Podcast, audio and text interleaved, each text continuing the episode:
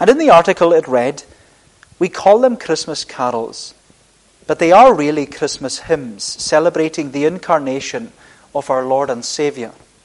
For a few weeks each December, these profound songs of worship become part of the holiday atmosphere. Our society's pervasive interest in them provides us with a unique opportunity to share the gospel. He says it's the perfect time to explain the meaning of these songs to those who don't know Christ. It's the perfect time, he says, to explain the meaning of these songs who don't know Christ. And you know, that's what I want us to do this morning. I want us to consider one of the most well known Christmas carols and see how it points to Jesus. I want us to think about the words of the Christmas carol Hark the herald angels sing. Hark the herald angels sing. And I'm sure you know uh, the words, you probably learnt them as a child.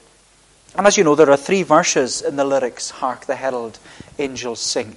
And so I'd like us to think about each verse or each stanza under the following headings, these three uh, verses proclamation, personification, and pontification. Proclamation, personification, and pontification.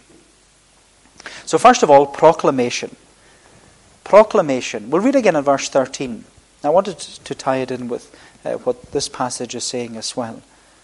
We're told there that suddenly there was the, with the angel a multitude of the heavenly host praising God and saying, Glory to God in the highest, and on earth peace among those with whom he is pleased.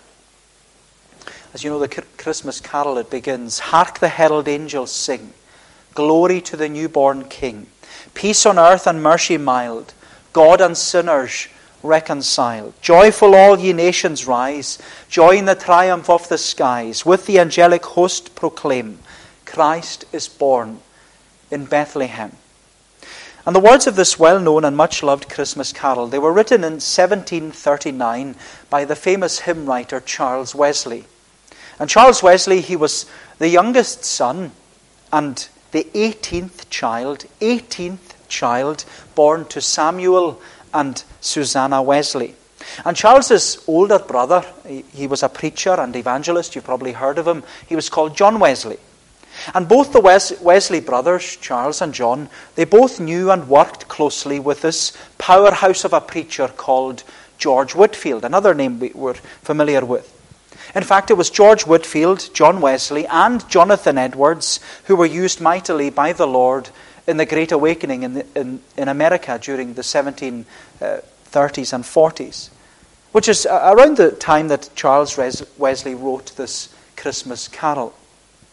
But the reason I mention George Whitefield is because a few years after Charles Wesley had written the carol, George Whitefield in 1754 he altered the opening lyrics of Wesley's carol to what we have today. Because Charles Wesley's opening words, uh, the original words for the carol, they began with the lyrics Hark how all the welkin rings, glory to the King of Kings. But these words, they were replaced by George Whitefield with the words that we're uh, very familiar with. Hark the herald angels sing, glory to the newborn King.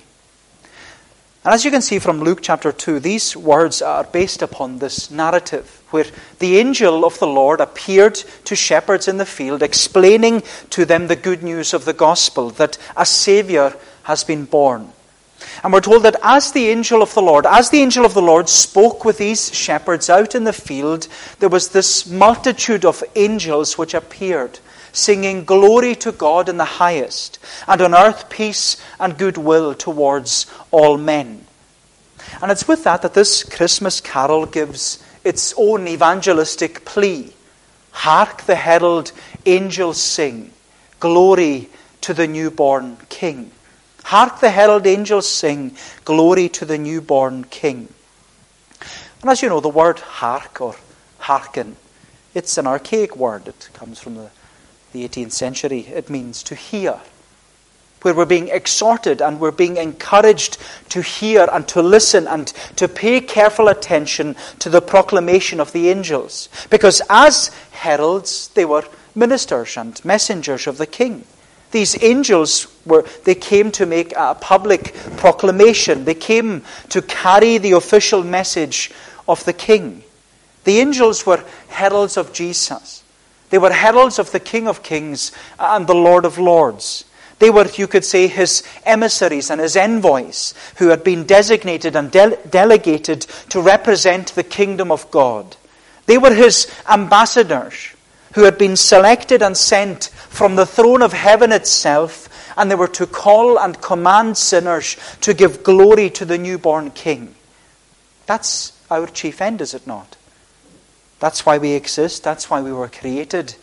That's the meaning to life not to glorify self, but to glorify our Saviour, Jesus Christ. That's what the angels called the shepherds to do. Hark the herald angels sing, Glory.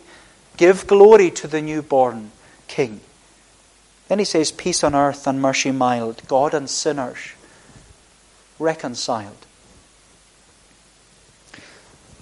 And you know, my unconverted friend, whether you're here or at home, these words are calling us to listen and pay careful attention to the proclamation which the angels made.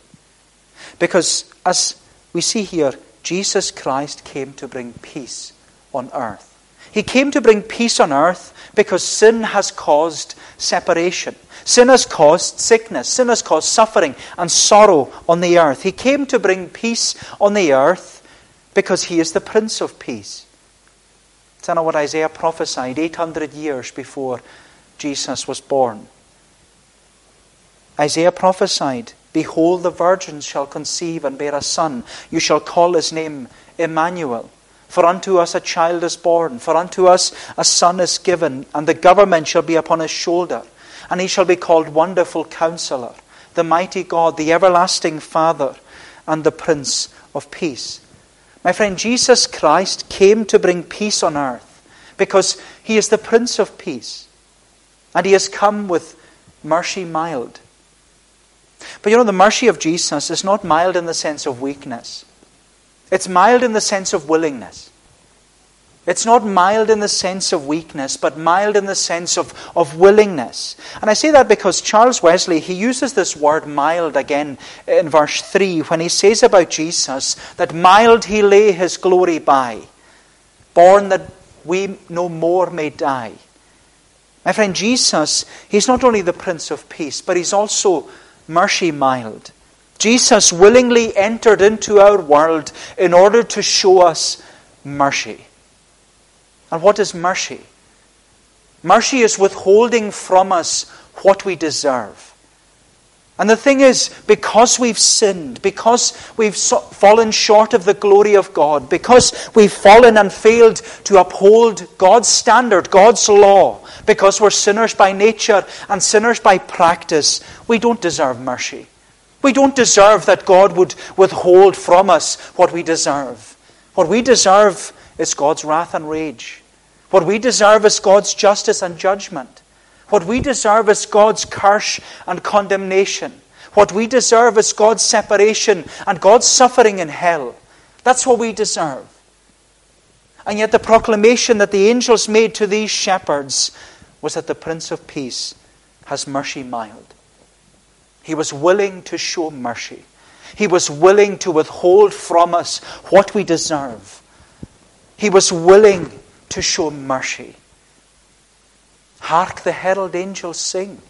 Glory to the newborn King. Peace on earth and mercy mild. God and sinners reconciled. My friend, how did Jesus bring peace? How did Jesus show us mercy? How did Jesus secure our reconciliation? Jesus secured reconciliation between God and man not by his birth in a cradle, but by his death on a cross. Jesus secured reconciliation between God and man, not by his birth in a cradle, but by his death on a cross. You know, this is something Paul repeatedly highlights throughout his letters that We are not reconciled to God by the birth of Jesus. We are reconciled to God by the death of Jesus. Because Paul said that we were enemies with God. We were at enmity with God because of our sin. We were, but we were reconciled to God by the death of his Son. We were reconciled to God not by the cradle in Bethlehem, but by the cross of Calvary. We were reconciled, says Paul, by the blood of the cross. And you know, it's with that, that proclamation of peace and reconciliation that Wesley goes on to write Joyful, all ye nations rise. Join the triumph of the skies. With the angelic hosts proclaim Christ is born in Bethlehem. Christ is born in Bethlehem. And so this brings us to consider, secondly, the personification. So, proclamation and then personification. We see that in verse 2 of Wesley's carol. But if you look with me at verse 10 in Luke chapter 2, we're told that the angel said to them, Fear not, for behold, I bring you good news of great joy that will be for all the people. For unto you is born this day in the city of David a Saviour, who is Christ the Lord. And this will be a sign for you. You will find a baby wrapped in swaddling cloths and lying in a manger. Charles Wesley's Christmas carol continues in verse 2 with the words Christ by highest heaven adored, Christ the everlasting Lord. Late in time, behold him come, offspring of the Virgin's womb. Veiled in flesh, the Godhead see. Hail the incarnate deity, pleased with us in flesh to dwell. Jesus, our Emmanuel. And then the chorus Hark the herald angels sing, Glory to the newborn King. I know in this verse or this stanza, Wesley draws our attention to the miracle of the incarnation. Now, when we use the word incarnation, we literally mean the enfleshment of God. The enfleshment of God. That's what the word incarnation means. Where God, the Son, the Son of God, became flesh. He became man. And the incarnation, it was a miracle. Because God is a spirit. That's what our catechism teaches us. God is a spirit, infinite and eternal and unchangeable in his being, wisdom, power, holiness, justice, goodness, and truth. And as the Son of God, as the second person of the Trinity, he became flesh. Just like ourselves, he became man. He became bone of our bone and flesh of our flesh. And this is the greatest miracle. You know, we often look at babies when they're born, and you look at them and you think, it's a miracle. It's an absolute miracle, the birth of a child. But when it comes to the birth of Jesus, this is the greatest miracle. This is the greatest mystery. That Jesus Christ was conceived of the Holy Ghost and born of the Virgin Mary. But you know, my friend, if we deny the miracle and the mystery of the incarnation, then our entire salvation collapses. Because the incarnation, it is a mystery. How can our finite minds comprehend the incomprehensible? How can we get our head around the miracle and the mystery of God becoming man? Do you know, it was the late J.I. Packer. Uh, he died earlier this year. He wrote in his well known book, Knowing God. If you've never read Knowing God, I'd encourage you uh, to read it. He wrote in his book, Knowing God, he said, The supreme mystery with which the gospel confronts us does not lie in the Good Friday message of the atonement, nor in the Easter message of resurrection, but in the Christmas message of incarnation. It's the Christmas message that's the greatest mystery. And that's because if we deny the miracle and the mystery of the incarnation, then our salvation collapses. Because in order for God to redeem us, in order for God to reconcile us, in order for God to restore us to Himself, God had to become like us. And John tells us in the prologue of his Gospel the Word of God, who was with God and was God in eternity, He became flesh and dwelt among us in time. And it was by God sending his own Son in the likeness of sinful flesh and for sin, says Paul, that he condemned sin in the flesh. You know, my friend, the miracle and mystery of the incarnation is that when Jesus became man, he became our mediator. The Bible tells us that there is one God and there is one mediator between God and man. And he is the man, Christ Jesus. And as our middleman, you could say, the one who stands on our behalf, Jesus is our substitute. He is our representative before a holy God. He is our advocate with the Father. He is Jesus Christ, the righteous. And the miracle and the mystery of the incarnation is that when Jesus was born, he wasn't 50% God and 50% man. He's not half and half. No, the miracle and the mystery of the incarnation is that he's 100% God and 100% man. He is fully and truly God and fully and truly man. He is what we call the God man. But if you remove the miracle and the mystery of the incarnation, my friend, you have no substitute. You have no Savior.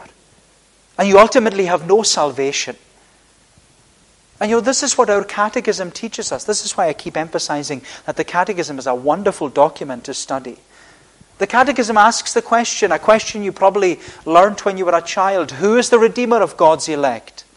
And the catechism asserts and affirms to us that the only Redeemer of God's elect is the Lord Jesus Christ, who, being the eternal Son of God, became man and so was and continues to be both God and man in two distinct natures and one person forever.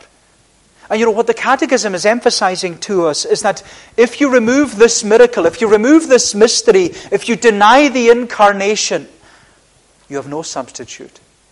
You have no Savior. And you have no salvation. My friend, the miracle and mystery of the incarnation, it is the greatest demonstration of love. And it's the greatest demonstration of humility.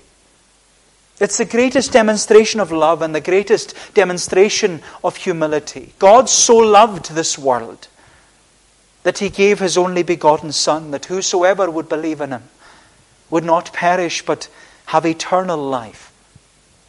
The miracle and the mystery of the incarnation is the greatest demonstration of love, but also the greatest demonstration of humility.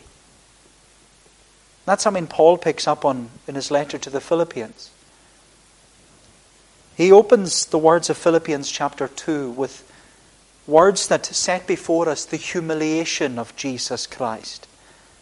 We're told that even though Jesus was in the form of God and equal with God, he made himself of no reputation. He made himself absolutely nothing, we're told. He, he took upon himself the form of a servant. He was made in the likeness of man.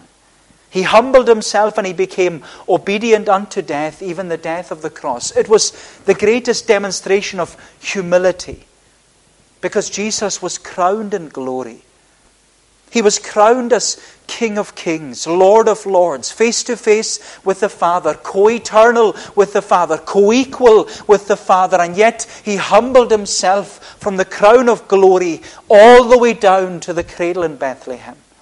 He was conceived of the Holy Ghost, born of the Virgin Mary. He took to himself our nature.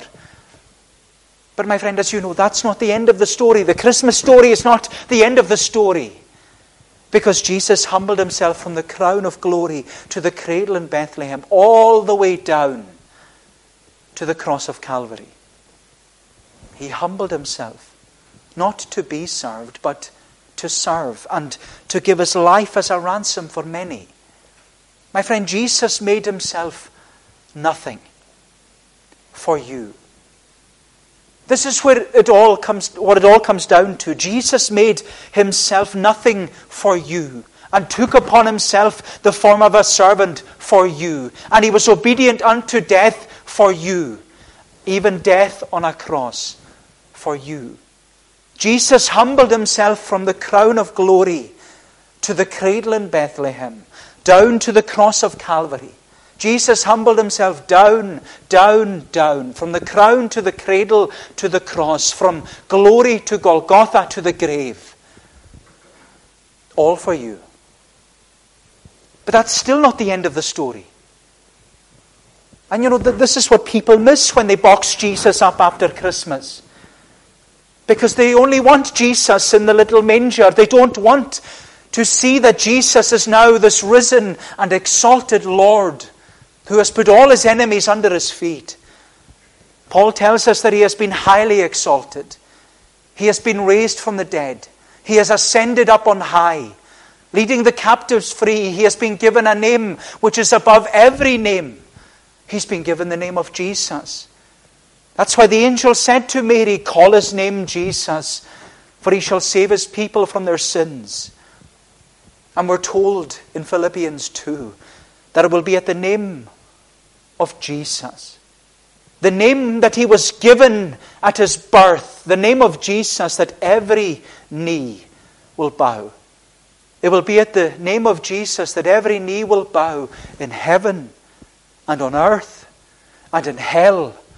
And every tongue will confess that Jesus Christ is Lord to the glory of God the Father. And you know, that's why Charles Wesley gives this evangelistic plea in his Christmas carol. He says, Christ by, hev- Christ by highest heaven adored, Christ the everlasting Lord. Late in time, behold him come, offspring of the Virgin's womb, veiled in flesh, the Godhead see. Hail the incarnate deity, pleased with us in flesh to dwell, Jesus our Emmanuel. He's our Emmanuel. He is God with us. And He promises that whatever we go through in life, whether it's sin, sickness, suffering, or sorrow, He will never leave us and never forsake us. He's Jesus, our Emmanuel, and He's calling us to bow our knee before Him. And that's what this carol is saying. Hark the herald angels sing. Give glory to the newborn King. Which brings us to consider the last verse of this Christmas carol under the heading pontification. Pontification.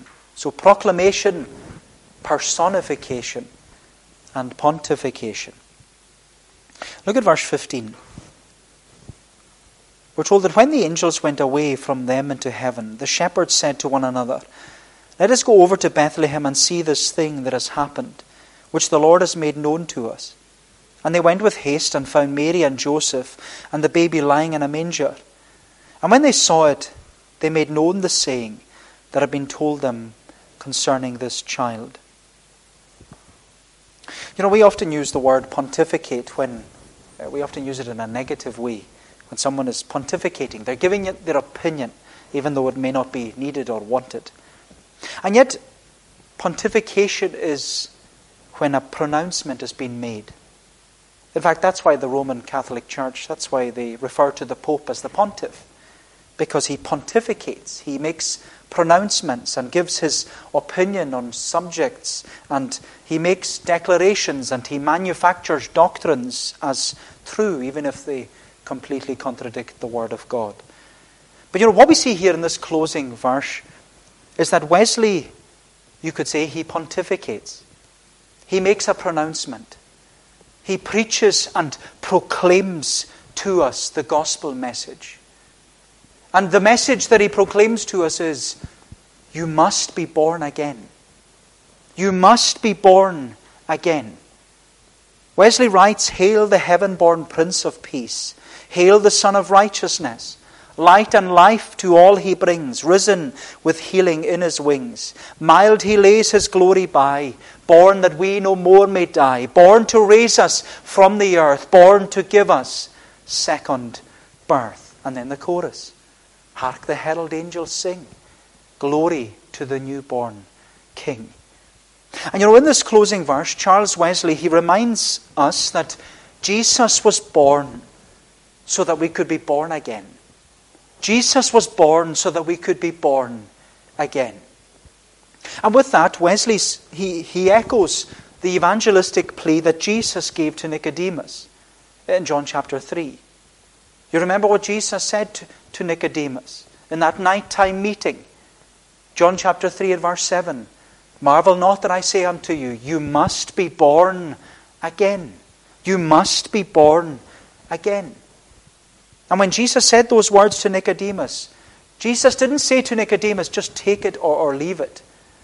No, Jesus said to Nicodemus, this is non negotiable. This is a requirement. This is a must of necessity. This is a must. You must be born again. Because unless you're born again, you cannot, you will not, it is impossible for you to enter the kingdom of God. My friend, you can't be saved. You can't receive forgiveness. You can't experience salvation. You can't see or enter the kingdom of God. You can't become a Christian unless you're born again. But you remember that Nicodemus, he was confused by Jesus' statement. And he asked, Well, how can a man be born when he's old? does he have to enter the second time into his mother's womb? And Jesus explains to Nicodemus and to us that what we need is not a, physical birth. What we need is a spiritual birth.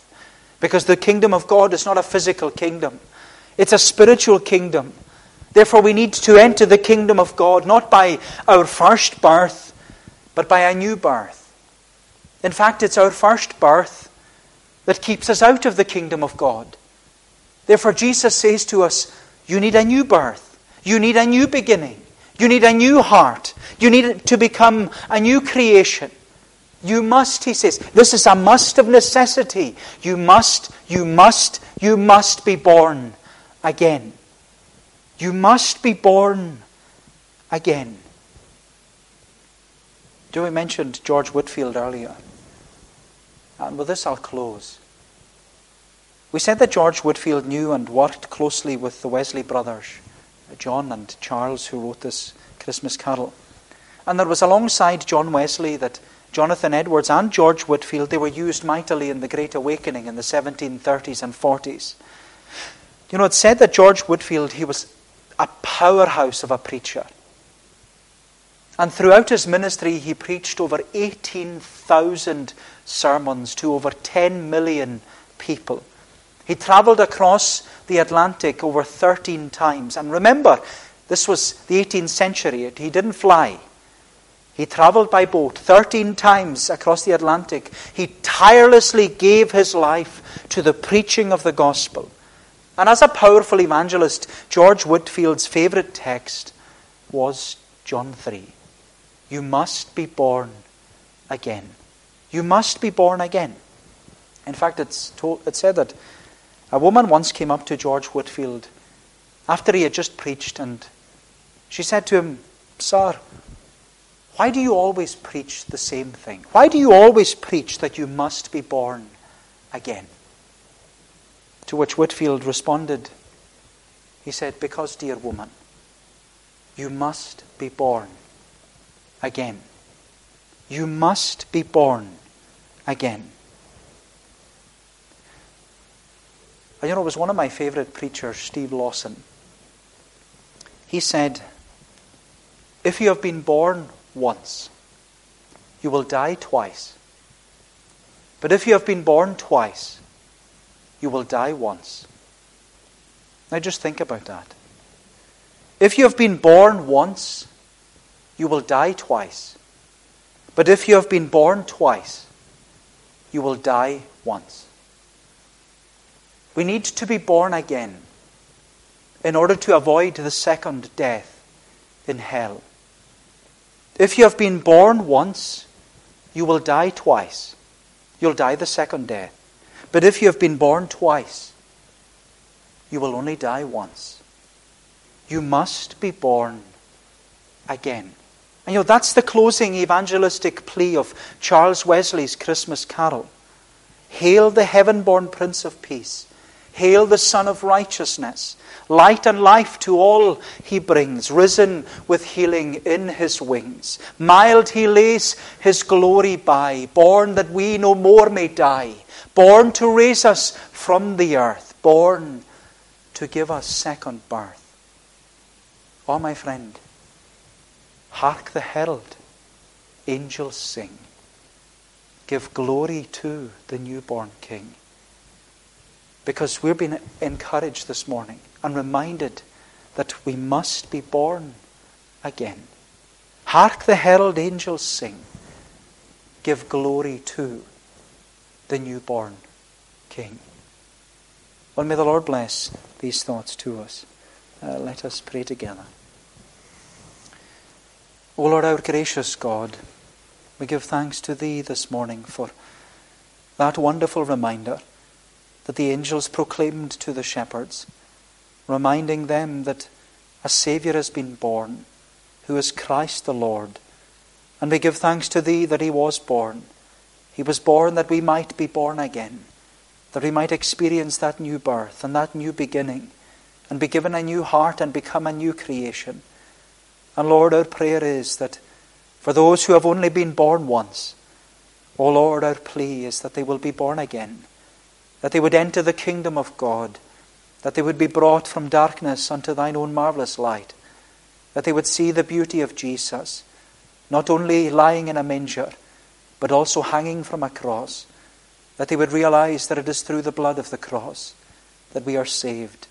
O Lord, bless thy truth to us, we plead. Bless thy word to us this day. And help us this Lord's day to give thee the glory in all that we say and do, that everything that we do would rise before thee as a sweet smelling savour. Go before us, and we ask, take away our iniquity, receive us graciously, for Jesus' sake. Amen. Well, we're going to bring our time to a conclusion this morning by considering the words of Psalm 91. Psalm 91, uh, again in the Sing Psalms version, it's on page 121. Psalm 91. And we're, we're considering the words of verse 11 down to the end of the psalm. Psalm 91 from verse 11. And these words remind us about uh, the role that the angels have. They not only proclaim good news, but they also have care over us. They guard our footsteps. And that's what Psalm 91 is all about how the Lord protects his people and provides for his people. So, Psalm 91 from verse 11 For he will charge his angels with your care, to guard you in your footsteps, every one. They will uphold and bear you in their hands, lest you should strike your foot against a stone. Down to the end of the psalm, to God's praise.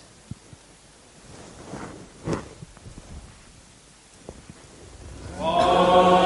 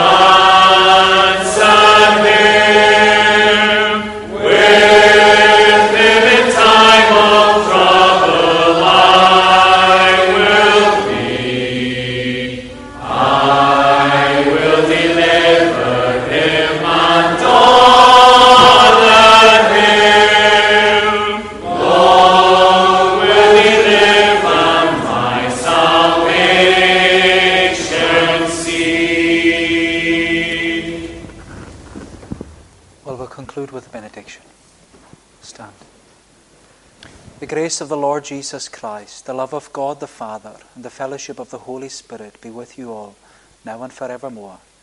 Amen.